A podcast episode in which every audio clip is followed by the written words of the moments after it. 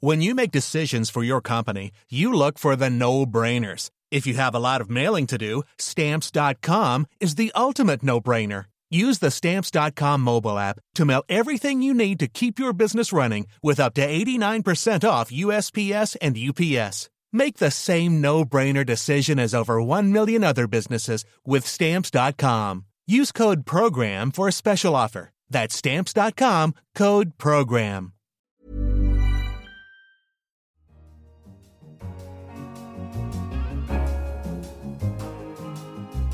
Hello and welcome to The Economist Asks. I'm your host, Anne McElvoy.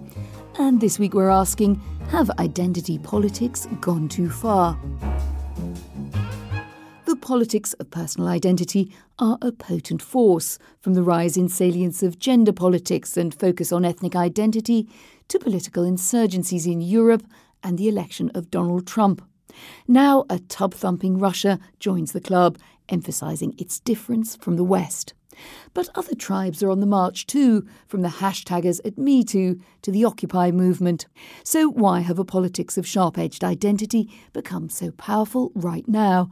And is there any way back to a more cohesive society? Our guest, Amy Chua, is Professor of Law at Yale and author of Political Tribes, Group Instinct, and the Fate of Nations. She's also the author of Battle Hymn of the Tiger Mother, that undaunted parental tribe who get up to watch violin practice at dawn. She joins me on the line from Yale now. Amy Chua, welcome to The Economist Asks. Thanks so much for having me, Anne. So, why is the prospect of belonging to a tribe so powerfully attractive in modern societies as, as well as in history? Well, to begin with, it's actually hardwired in human beings. It doesn't mean that we can't overcome it. Obviously, the Enlightenment was an attempt to overcome tribalism in a sense. But we are, as a species, we need to belong to groups. Even if you just divide children into, you know, you're the red group and the blue group, it's astounding. They will instantly want to feel that their group, even though they don't know anything about the children on the other side, better, smarter, morally superior.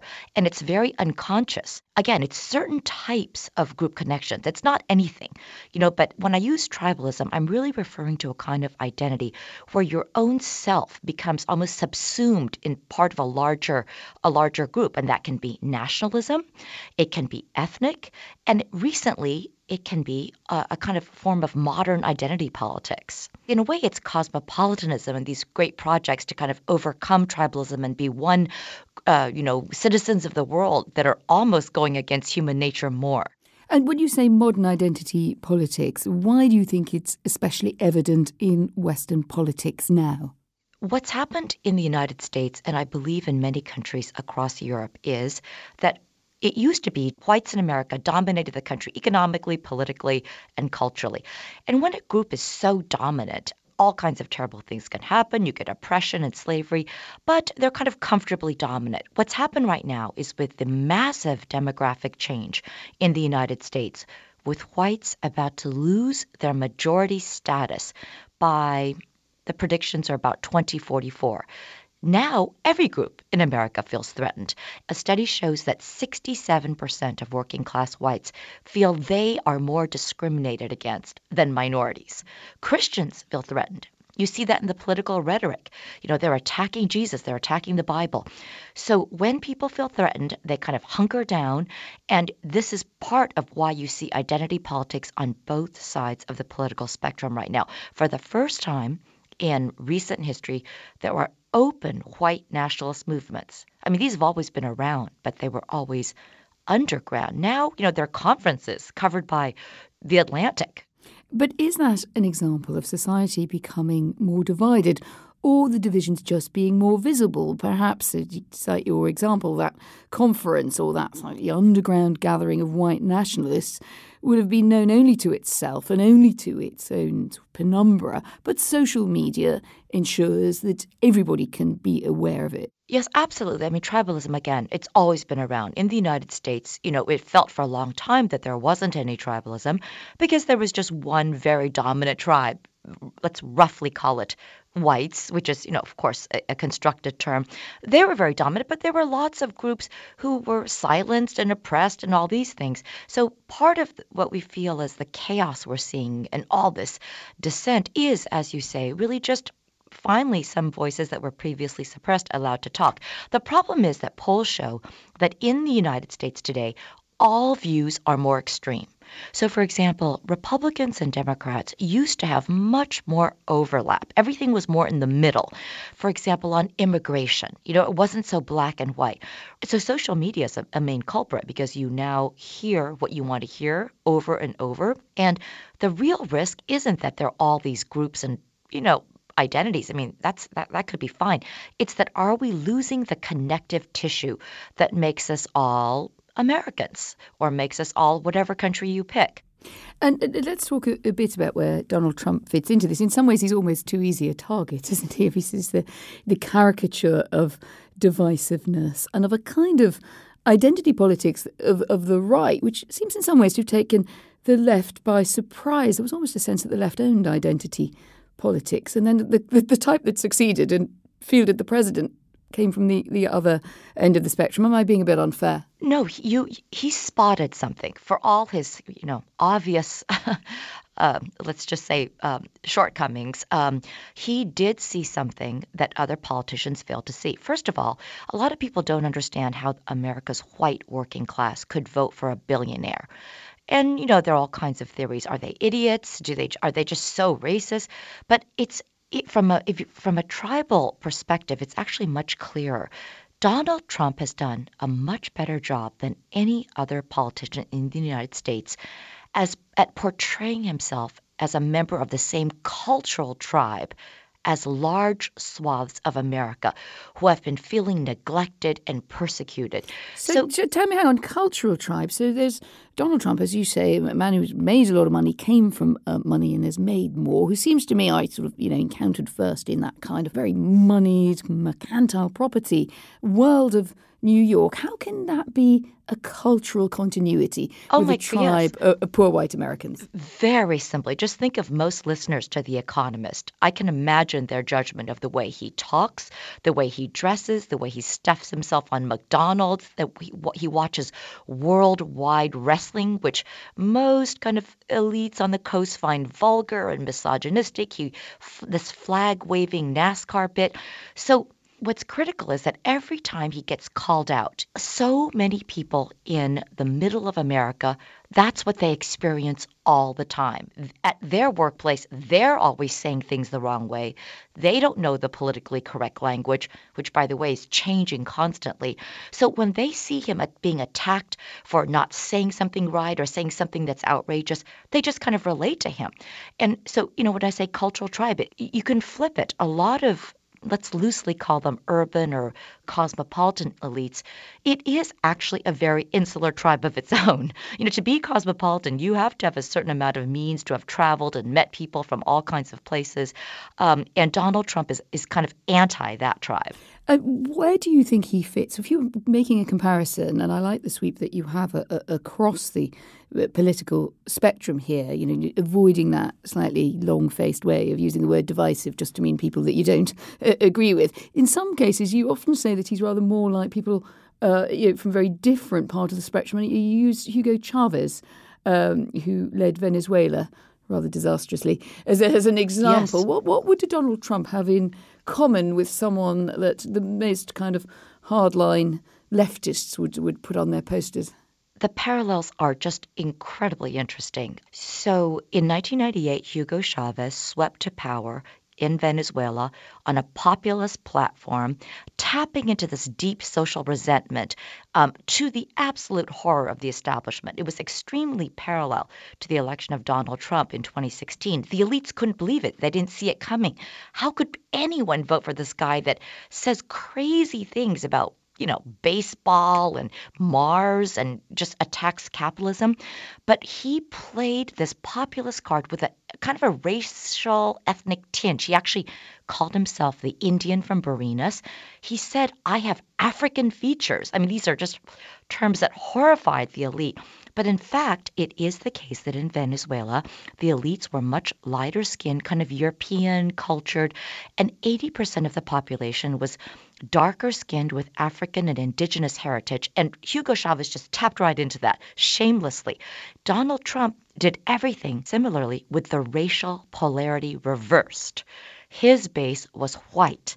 And without necessarily explicitly using language, when he said, Make America great again, it's really tapping into these fears of people seeing the country changing. Oh my goodness, I can't talk the way I used to talk. Everything I do, I'm called racist or misogynist. And he tapped into that anxiety. And it's very, very parallel. Hugo Chavez was actually the first tweeter in chief, not Donald yes, Trump. I, th- I did notice that. I thought that that was a very interesting point. what about the tribalism of cosmopolitan elites, which uh, you mention are, by definition, they are a smaller group. They're often a group who feel uh, quite entitled. They can be a bit, a bit preachy. That would be, I think, probably a, fair accusation to to level it at liberal cosmopolitan elites. And uh, where would that then leave a more radical politics, which in some ways wants to challenge that? But if you take something like Occupy Wall Street, or indeed let's talk about things in the news now, like uh, the Me Too, hashtag Me Too campaign. Do they run similar risks? So the phenomena are slightly different. First of all, yes, cosmopolitan elites um, often think of themselves as the opposite of tribal because, after all, they want to be citizens of the world. They want to transcend all boundaries, even national ones. But again, that is a very exclusive small club, hard to get into. The Me Too movement um, is a little bit different from Occupy in the sense that it's very, very ground up and I think very authentic in the sense that it, it started with, you know, women who felt this way. My challenge to the Occupy movement is this is a movement that was supposed to be against inequality, fighting for the poor. The problem was it didn't actually include any members of the poor. What I show is that this movement, while it's done incredibly important things, was overwhelmingly populated by extremely privileged people. Because who who has is poor has time to take off a couple of months to to march. I mean, but and so know, you this, see, Amy, this isn't new. I mean, the suffragettes as a group and the suffragists, they were often very uh, moneyed or privileged people who had time out to lead movements for social change. I, I you might remember Mrs. Banks in Mary Poppins. Yes. I mean, she's absolutely yes. of the Edwardian uh, in Britain tribe of the cosmopolitan, privileged, liberal. Elite. I do think it's different though, because just imagine if the suffragette movement didn't include women or if the civil rights Are you suggesting movement, that that's why it's not as salient as it once was? I definitely think that it's a huge part of why the Occupy movement, even described by its own leaders, is a failure. It it did a lot of great things, but it it didn't include members of the very group whose rights it was supposedly championing. Let's talk about your proposition, if you like. It's a plea, really, for a, a kind of unity or a return to a more unified view of groups and classes and uh, and races. Didn't identity politics kind of challenge that because they allow people to break out of a requirement that they occupy the fudgy middle ground? Yes. Now, I am not like a lot of these um, liberals who just say we must immediately have assimilation. We can't have these group identities. I'm, you know, I'm a China, daughter of Chinese immigrants. I know what it means, the power of tribalism and group identity. And I think it's a futile task to say get rid of them. All I'm saying is that what we're losing in a country like America is we were always a country that had lots of different flourishing subgroups, but there was always this connective tissue, a sense that we're also all Americans. And that is what I think is at risk here. I think that as um, things get more and more bitter, and when tribalism actually takes over the whole political system, we're at a point where we look at people who voted on the other side as almost immoral people dumb people, people who are enemies, who are not fellow Americans. And that's when things get very dangerous. And you see countries actually fracturing, something that I, you know, the, the, UK knows something about. So, what about the impact of demanding unity on kind of groups who feel strongly disenfranchised? I mean, that is their identity, if you like, that's their tribe. We could use Black Lives Matter as an example here.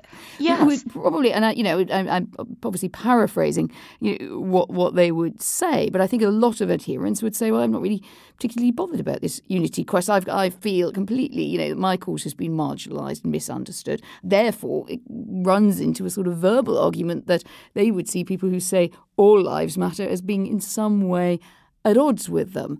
Are they right? Here's the thing this debate has gotten so stupid. You know, all of these movements started off with something deeply important. This may surprise you. I'm a very big supporter of Black Lives Matter.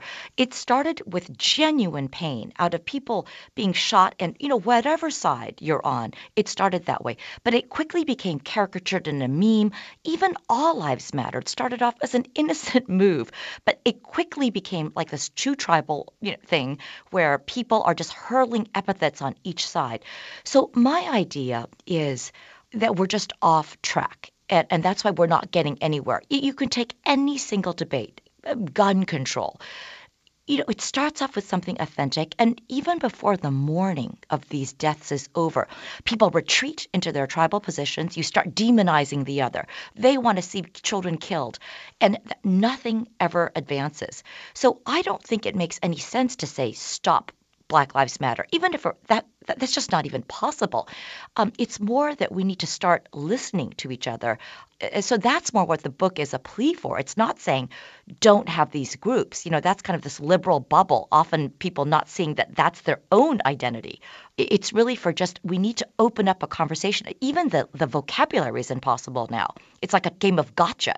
Indeed, I couldn't agree with you more. But then again, then again, I mean, I think some people are much more sensitive about language, and that is going to be an interesting, if you like, a sort of small tribal divide to an extent between generations. It must be said. You know, I suppose a lot of us have endlessly been yes. told by our children what we can't say. Does that happen yes. to you, eh? Well, I teach on a college campus, so I am so well trained. But that's why I've been speaking quite loudly about this. You know, immigration. I mean, I'm a huge immigration fan. The daughter of two immigrants wrote a book about how great immigration is. But I think it's ridiculous that in this country now, people in the middle of the country who it's it's reasonable that they feel anxious about the demographic change. But if they start saying something, it you know, they may not express it in a way that is politically correct. And immediately people will say, "Oh my gosh, you're a racist xenophobe." And that I think is just terrible. It shuts down debate. It drives people underground where they become actually more extreme. So so I think it's a real problem on on, on this vocabulary policing. You know, be a little generous. Maybe they didn't use the exact vocabulary, but to go straight to calling half the country racist, xenophobic, Islamophobe, it stops us from having these incredibly difficult conversations that we absolutely need to have. Uh, let's look at, at, another sort of possible cultural approach to a solution to uh, what you define. And you cite the musical Hamilton, that runaway success, transatlantic success, as an example of how patriotic culture can unite. But help me out here. I mean, telling people to go and see Hamilton an extremely expensive production doesn't sound like the epitome of inclusivity. It's expensive to be sure, and but let me tell you why. Uh, what people miss about Hamilton. So, in the United States right now, you have on the left a lot of people just absolutely saying America is a land of oppression. We are built on white supremacy and genocide. And what I say is that that's extremely dangerous. It's one thing to say that we have repeatedly failed to live up to our ideals. We did commit genocide. You know, there has been white supremacy. But it's very different to say that we have these wonderful ideals, but we failed to live up to them and saying that our ideals are all lies. On the right, meanwhile, you have people just saying, We've accomplished everything. The American dream is achieved. Why do these people on the left, why don't they just stop whining? And so, what is so brilliant about Hamilton that people miss is that it's extremely patriotic. A lot of people just say, oh, it's all minority cast, it's just politically correct. No, it is true that the cast of minority shows that, look, these people were never allowed to have center stage. Our founders did hold slaves, but the ideals in the Constitution, the ideals in the Declaration, are transcendent and they are worth fighting for. I think that actually there was nothing cynical about Hamilton. So it's actually not a very traditionally left piece of art at all. Uh, one of the things I, I, wondered when I was going through your book was really how it related to, to what we talked about the, the last time that we spoke, which you horrified me by telling me was about seven years ago. And it was when you were publishing your battle hymn of the Tiger Mother. A tribe, sometimes an embattled tribe, getting criticism from, from all quarters. Uh, how is the tribe of Tiger Mothers doing? You were so right. You know, thinking about it now, um, uh, parenting is really a tribal zone. um, if you do it this way or you do it that way, people feel so, it's so important to defend it as the only right way. You know, I actually intended, as you know, the book to be much more subtle because my younger daughter rebelled, and it was kind of a reflection about how can we combine the best of East and West. But because I guess of the tribalism of the of the topic, it took a life of its own. And uh, seven years later, I, I remained, I stand proud as a, as a mother with uh, high expectations. We survived it all. I'm, I'm, I'm pleased to say that my daughters are doing well. But uh, yes, I learned a lot from that experience, a lot about tribalism. Chua, thank you very much for joining us. Thank you so much for having me. Well, what do you think? What's your tribe? And can you see yourself seeing eye to eye with someone on the other side? How should we bridge these great divides? And is there an alternative to identity politics? We're on email radio at economist.com or on Twitter at Economist Radio. Do get in touch and don't forget to rate us on your podcast app. I'm Anne McElvoy. In London, this is The Economist.